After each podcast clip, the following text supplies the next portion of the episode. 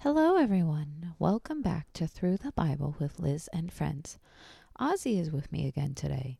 Hi! Ozzie, today we are going to be talking about Abraham. Awesome!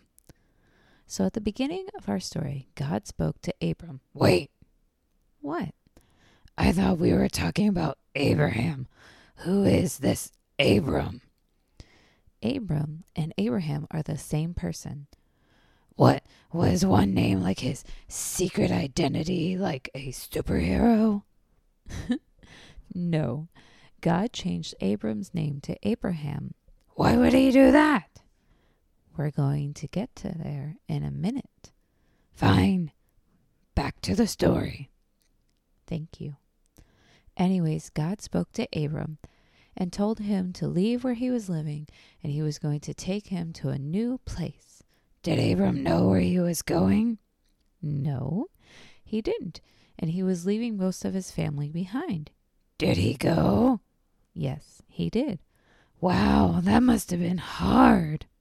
Yeah, it must have been. But Abraham was obedient to God.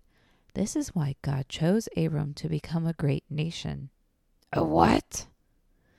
When God told Abram to leave, he also told him that he would become the father of a great nation. Wow, that is cool. What happened once Abram moved? Did he have kids right away? No. In fact, Abram had to wait many, many years before he and his wife had a son. Really? Really. In fact, when Abram was 99 years old, God spoke to Abram again and told him that he was n- no longer to go by Abram, but would be called Abraham. Why did God change Abram's name? In Bible times, people were named based off the meaning of the name. What does Abraham mean? Abraham means father of many. So, his name was to be a reminder of God's promise to him. Exactly.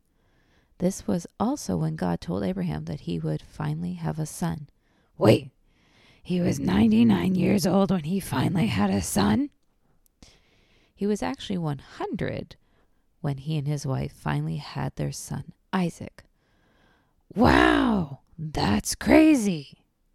Yes, it was crazy, but God's timing is better than ours.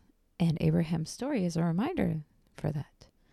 And Abraham's story reminds us that God always keeps his promises. That he does. Well, that's it for our story for today.